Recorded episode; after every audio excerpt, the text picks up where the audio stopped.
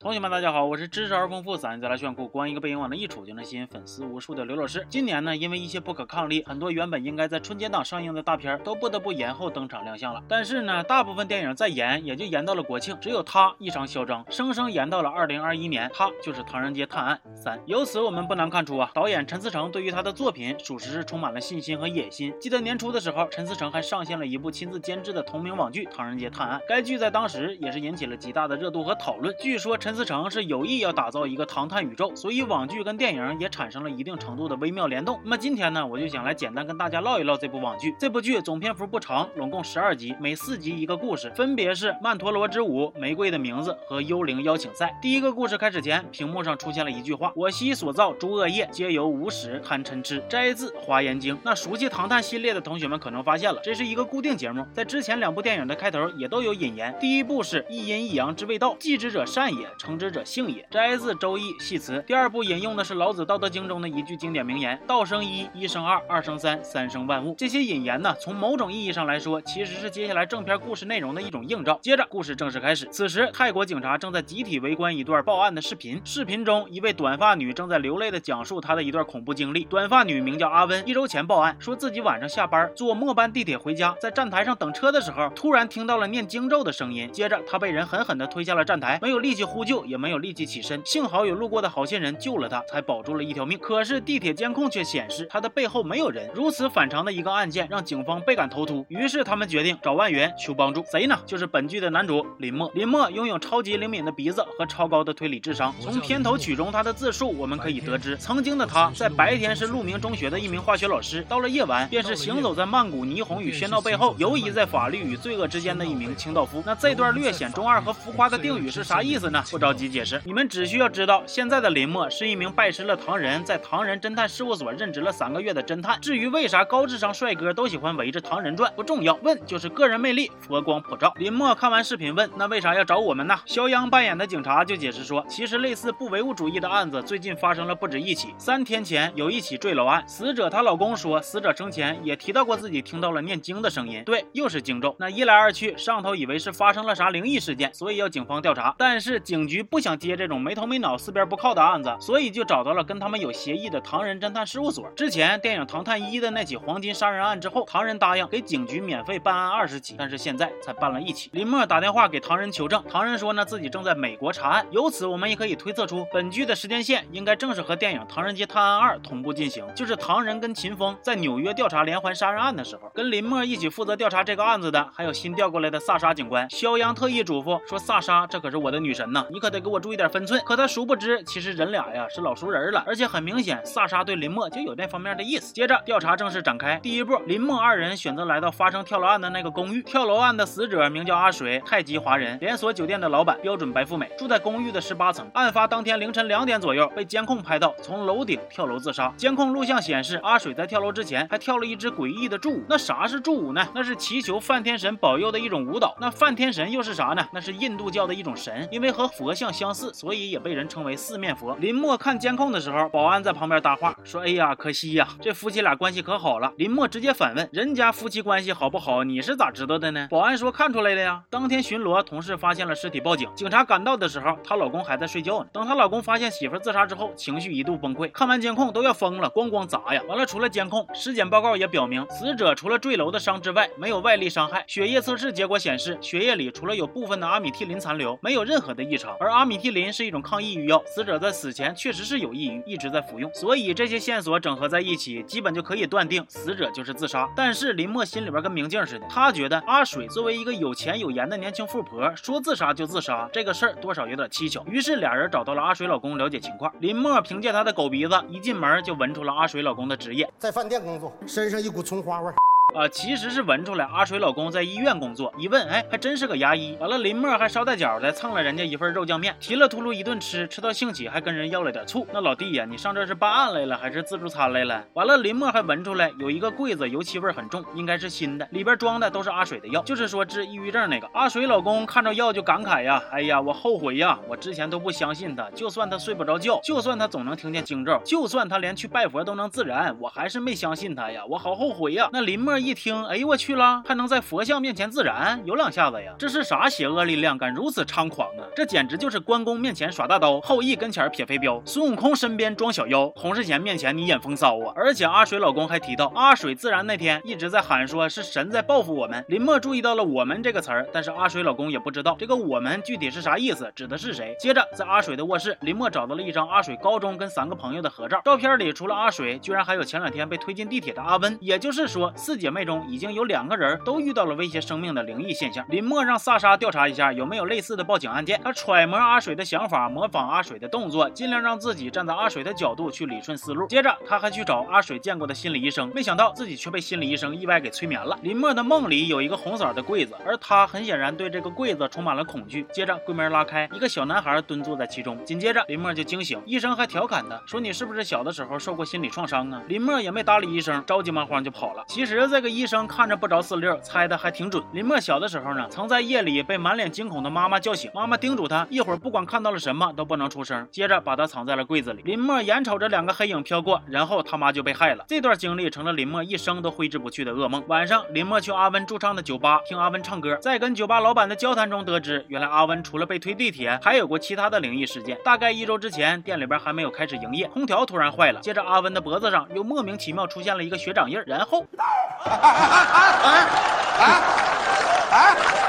哎呀，我讹讹人是不是？是不是讹人？接着，他们再跟阿温本人唠，又得知阿温、阿水还有照片里的迪南和扎雅是高中室友兼好闺蜜，时代姐妹花，泰国分花。上一次他们大家见面是在三个月前的同学见面会上。当阿温知道阿水自杀了之后，表示非常的震惊，然后就啥都不愿意说了。林默也没勉强他，拉着萨莎离开。可是还没走几步，萨莎就接到了电话，原来是分局也接到了报案，报警者正是他们姐妹团中的迪南。当林默、萨莎来到迪南家，才知道啥叫同样是一起长大的姐妹。做人的差距怎么这么大呢？迪南住在混乱的老式居民楼里，有点姿色又稍显落魄的女人，喝着大酒，买了一堆彩票，却一张都没中。她报警是因为某一天她在睡着的时候，似乎听到了念经的声音，接着她感觉自己就像被声音给抬了起来，睁了眼，吓一跳，顺手拍了一下房顶，然后啪嗒醒了。本来迪南以为是做梦，结果万万没想到。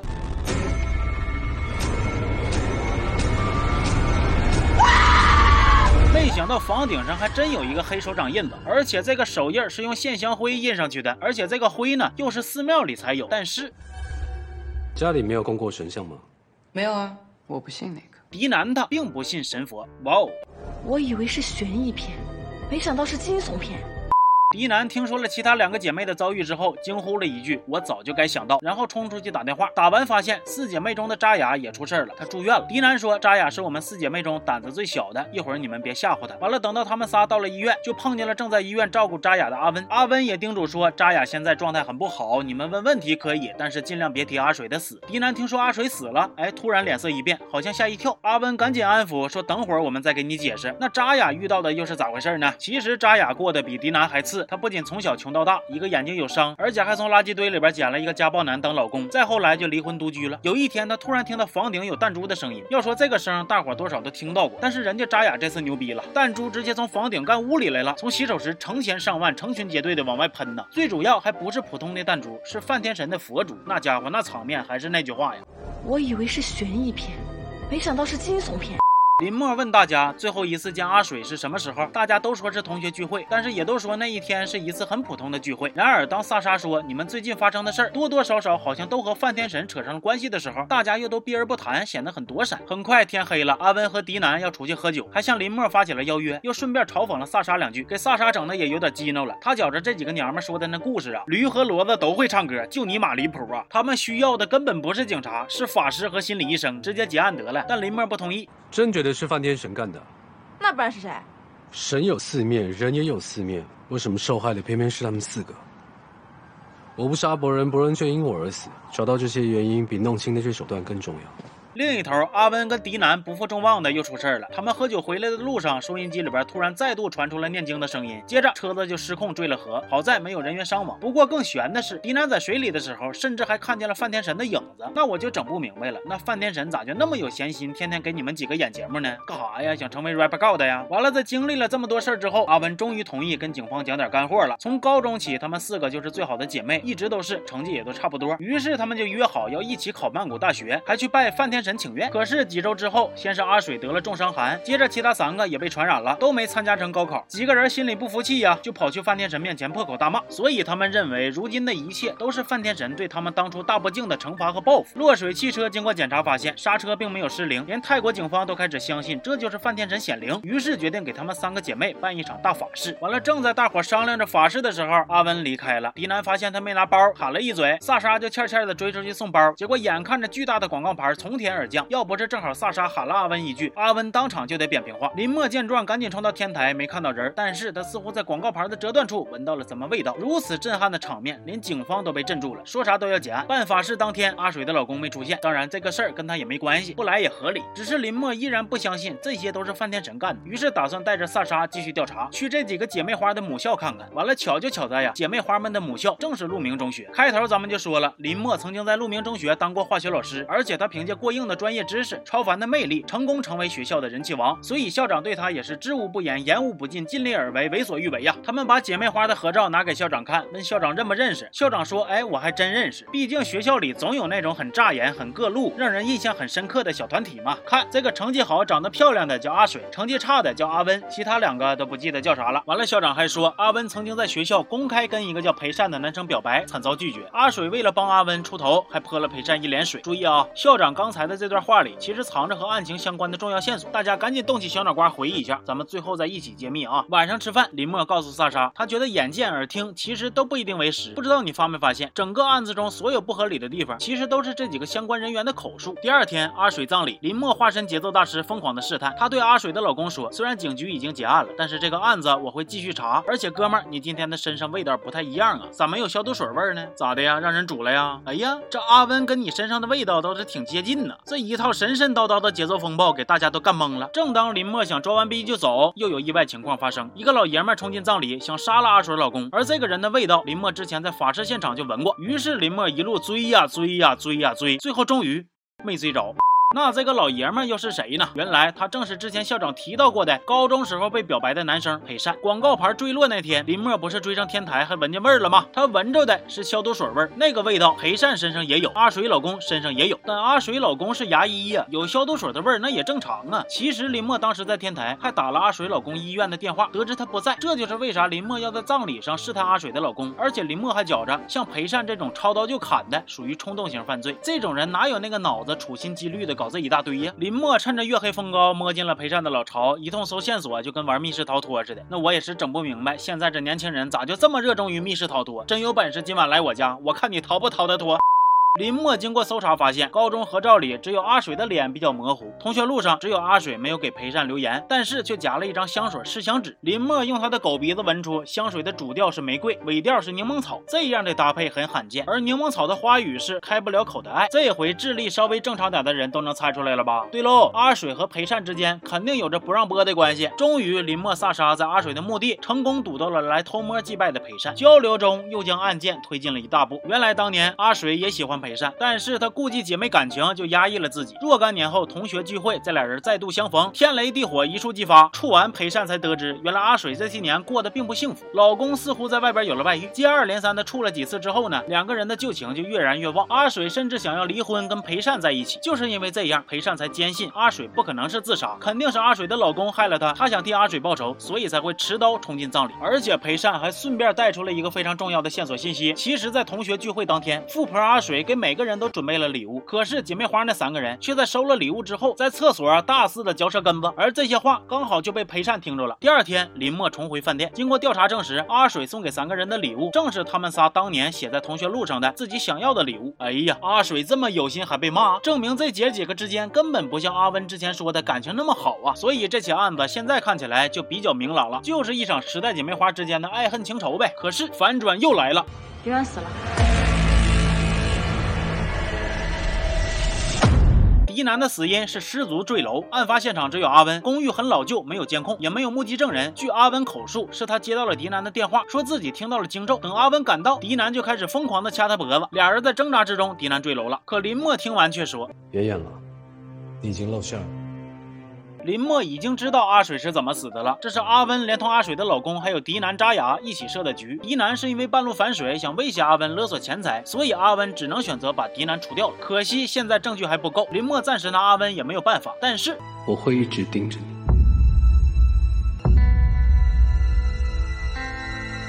你，因为你林默嘱咐萨莎，现在必须要保护好扎雅，因为她是案子推进最重要的证人。可是扎雅却马上就要出境了，飞新加坡，而新加坡跟泰国又没有引渡条款，也就是说，如果扎雅真的飞了，再想给她抓回来可就难了。可惜，即使林默一顿逮下户，最后还是没能截下扎雅呀，这给林默急的呀，一口气缩了五碗粉。当然，林默也不是不干正事，他一边缩粉，一边给工具人萨莎梳理了整个案件。其实这个案件从头到尾就是一个联动的骗局，由阿温主谋，迪南扎雅、阿水老公全是辅助。至于那些。灵异事件当然全都是假的，目的就是要掩盖阿水自杀案件的真相。而阿水自然也不是自杀。关于之前众多灵异现象的疑点，咱们一个一个来解答。其实阿水最初根本没有幻听，是她老公一直在家里边偷放念经咒的声音。林默试验过了，音波传导如果只用低音是很难辨别方向的。而他家里正好有音箱，一个人要是一直听那些不知道哪来的诡异声音，身边的人又不承认能听到，那搁谁谁不害怕，谁不失眠，谁不歇斯底里？然后阿水去拜佛自燃，其实是因为衣服服。被涂上了遇到高温就会自燃的磷粉，还有阿文脖子上会出现手印，也是因为无色的酚酞试液遇到碱会变红。他先涂好试液，接着破坏空调，热出汗了，自然就红了。这些都是基础的化学原理，化学老师的任务罢了。阿温掉进站台是演的，他掉的站台底下有一个很大的缝，够他藏的，所以即使当时没人救他，他也死不了。阿温迪南出的那场车祸也是演的，其实是迪南先故意撞树，留有足够的缓冲让阿温跳车，接着把车冲进河，自己再逃生。那林默是咋看透这些的呢？其实是因为迪南在同学录里写的特长就是游泳，而且林默还发现迪南落水后的第二天不防水的手机却一点都没坏，这就证明了落水根本就是提前准备计划好的。掉落的广告牌还是演的，当天虽然是萨莎喊住了阿温。但是其实是迪南提醒了萨莎，阿温的包忘拿了。而且这场戏还有一个重要男主角，那就是一直配合作案的阿水的老公。还有之前林默第一次家访就发现的那个柜子，其实是在自杀的当天下午才运进来，而阿温当时就藏在其中，目的就是要躲开监控，混进阿水的家，然后等到了晚上再戴好假发，假装成阿水出门去天台上跳舞。这就是为啥监控里拍到的阿水都没脸，而阿温在天台上跳舞的区域底下又刚好有个小平台，也就是说连阿水跳楼都是阿温演的。啥才是真正的演演员的诞？生啊！来人呐，把 S 卡给他。对，就是那张 shit 卡。而真正的阿水是被下了药，阿米替林本来就有安眠的成分，而她老公之前调包了阿水的药，直到作案当晚再给她服用大剂量的阿米替林，冷不丁整这些药，别说是阿水了，活猪都醒不过来呀。之后昏睡的阿水就被他的那只狗男人心狠手辣的从十八楼活抛下去了，多损呐，多损呐，多损呐！知道了这些作案手法之后，目前林默萨莎需要做的就是找到迪南威胁阿温的证据，来佐证林默的推理。完了，主角团这边如火如荼的调查，阿水老公和阿温也在那边玩了命的转移财产。终于，林默他们在某商场监控发现迪。男曾经跟踪过阿水老公，而且似乎用手机拍下了阿水老公跟阿温见面的视频证据。当然，手机里的内容已经早就被阿温给删了，想恢复可以，需要时间。可此时这对狗男女已经就快要逃出国了，所以林默只好舍身拦飞机，拿出化学老师的基本素养，自制了一个很像炸药，但是不会真炸的玩意儿，成功延误了航班。终于证据恢复了，这对狗男女也被抓回了警局，大家开始挨个认罪。不过这一块其实我有个点没看懂啊，我不知道为啥扎雅也在，扎雅不是已经去了新加坡吗？咋又自己回来了呢？懂的同学可以在弹幕评论里边帮我。解答一下子啊！最后根据萨尔的供述，完整的真相终于被揭开了。原来在同学会当天，阿温、迪南、扎雅三个人换了场，继续一边喝酒一边吐槽阿水，说要不是他当初生病还传染，咱们能考不上大学吗？要是考上了大学，能混成现在这个样吗？你阿水是富二代，啥事儿没有，可是我们整个人生都被你毁了呀！但是同学们还记得吗？人校长都说了，这个成绩最好、长得最漂亮的叫阿水，这个成绩不太好的叫阿温，这两个。成绩平平的，记不得他们的名字了。阿温的成绩根本就不好，你考不上大学，真的就怪人家阿水吗？一天天撒谎撂屁的，心里咋就没点数呢？然后阿温还说，当年跟范天神祈愿的时候，阿水说的是希望他们三个人的好运都留给我。这记重锤一出手，当场激怒了迪南和扎雅，俩人纷纷表示要给阿水好果子吃。于是阿温借坡下驴，提议要吓吓阿水。大伙寻思只是吓吓嘛，行，自然也就同意了。可是扎雅他们根本都不知道，阿温的本意是要下杀手。这就是为啥阿温当时带着林默他们去医院。看扎雅的时候，不让林默在扎雅面前提阿水的死，以及为啥迪南得知阿水死了之后那么惊讶？那阿水的老公为啥也是同谋呢？很简单啊，也是阿温撺掇的。阿水老公说，其实阿水半年前就想跟他离婚，他很苦闷，喝酒的时候正好又认识了阿温，两个狗男女一拍即合，傻逼老爷们又想要爱情，又想要自由，又想要阿水的钱，于是就决定配合阿温作案。你确定你不是被利用的那个？你什么意思？我当然不是，我和阿文是真爱。他才不会呢！我当然是利用他。萨莎听到这儿问阿温：“那你对阿水到底有没有愧疚呢？”阿温淡然地表示自己早就看够了他总是一副高高在上、往下施舍的嘴脸了。当初陪善阿水两情相悦，阿水非主动出击保持距离的事儿，他也知道。但是他觉得阿水不接受陪善，依然是在施舍，连男人都施舍，是在瞧谁不起呢？嗨，说白了就是嫉妒呗。不仅嫉妒，还不服；不仅不服，还虚荣。后来狄南发现了阿温和阿水老公的秘密，知道了自己和扎雅只是棋子，就威胁阿温要五亿泰铢。两个人在争抢手机的过程中，狄南被推下楼。嗝屁了，承认了所有罪行之后的阿温说自己想见见林默，他不断用话语刺激林默。他说他其实也能闻出林默的味道，是坏人味儿，还说林默以前一定也有罪。他这么不信任女人，一定是被女人伤害过。要听林默讲故事。林默本来都要走了，但是却突然折返回来，然后说这是一个很长的故事。到这里呢，剧版《唐人街探案》的第一篇章也就正式结束了。开头我就说过，我个人觉得呢，陈思诚特别有野心，不管是唐探宇宙的整体框架，还是分部剧情的走向引导，或者是故事与故事之间的衔接铺垫，都能清楚的展现出他对于唐探这个 IP 的把控力和大局观。其实唐探网剧刚上的时候呢，分儿很高，能够感觉到观众对他拍的悬疑是认可的。可惜后来第三个故事就比较拉胯，分儿就低下来了。上豆瓣随便翻翻评论就能看见，好多人都是因为第三个故事打一星的。这就让我想起另一个我不知道大伙。有没有看《家乡》啊？陈思诚导演的那一个单元，天上掉下个 UFO，其实也是被很多人批评说拉胯。但是我个人看完感觉吧，虽然跟其他的故事相比，确实是差点意思，但是其实说拉胯呢，倒也不至于。该点的题点了，叙事的节奏也算顺当，该有的梗啊、小的亮点呢也都有。但是你整体看下来，就是觉得没有那么精彩。导演的能力，观众其实是有目共睹的。但是这个故事中夹带私货、小算盘、小聪明的劲儿，观众也是实打实的看在眼里的，以至于 UFO 的故事看完，你说他是短片也行，你说它是电影。长预告好像也没有毛病。说句不好听的，这可能就是老百姓嘴里边的鸡贼。你们感觉啊，这种像不像上学的时候不咋努力，但是又有点小聪明的学生，不咋使劲就能及格？你要说他不努力吧，人家成绩还不错；你要夸他呢，又有点别扭，因为他在某些时候真就挺糊弄人的。行吧，那这期就先说到这儿了。哎呀妈呀，整的贼长啊！让我最后再给自己打个小广告啊，欢迎大家多多关注我的公众号刘老师说电影。除了视频呢，不定期的整点啥图文啥的。我是刘老师，咱们下期见。好。十年前的那天，你真的听见阿水说要把你们的好运转给他？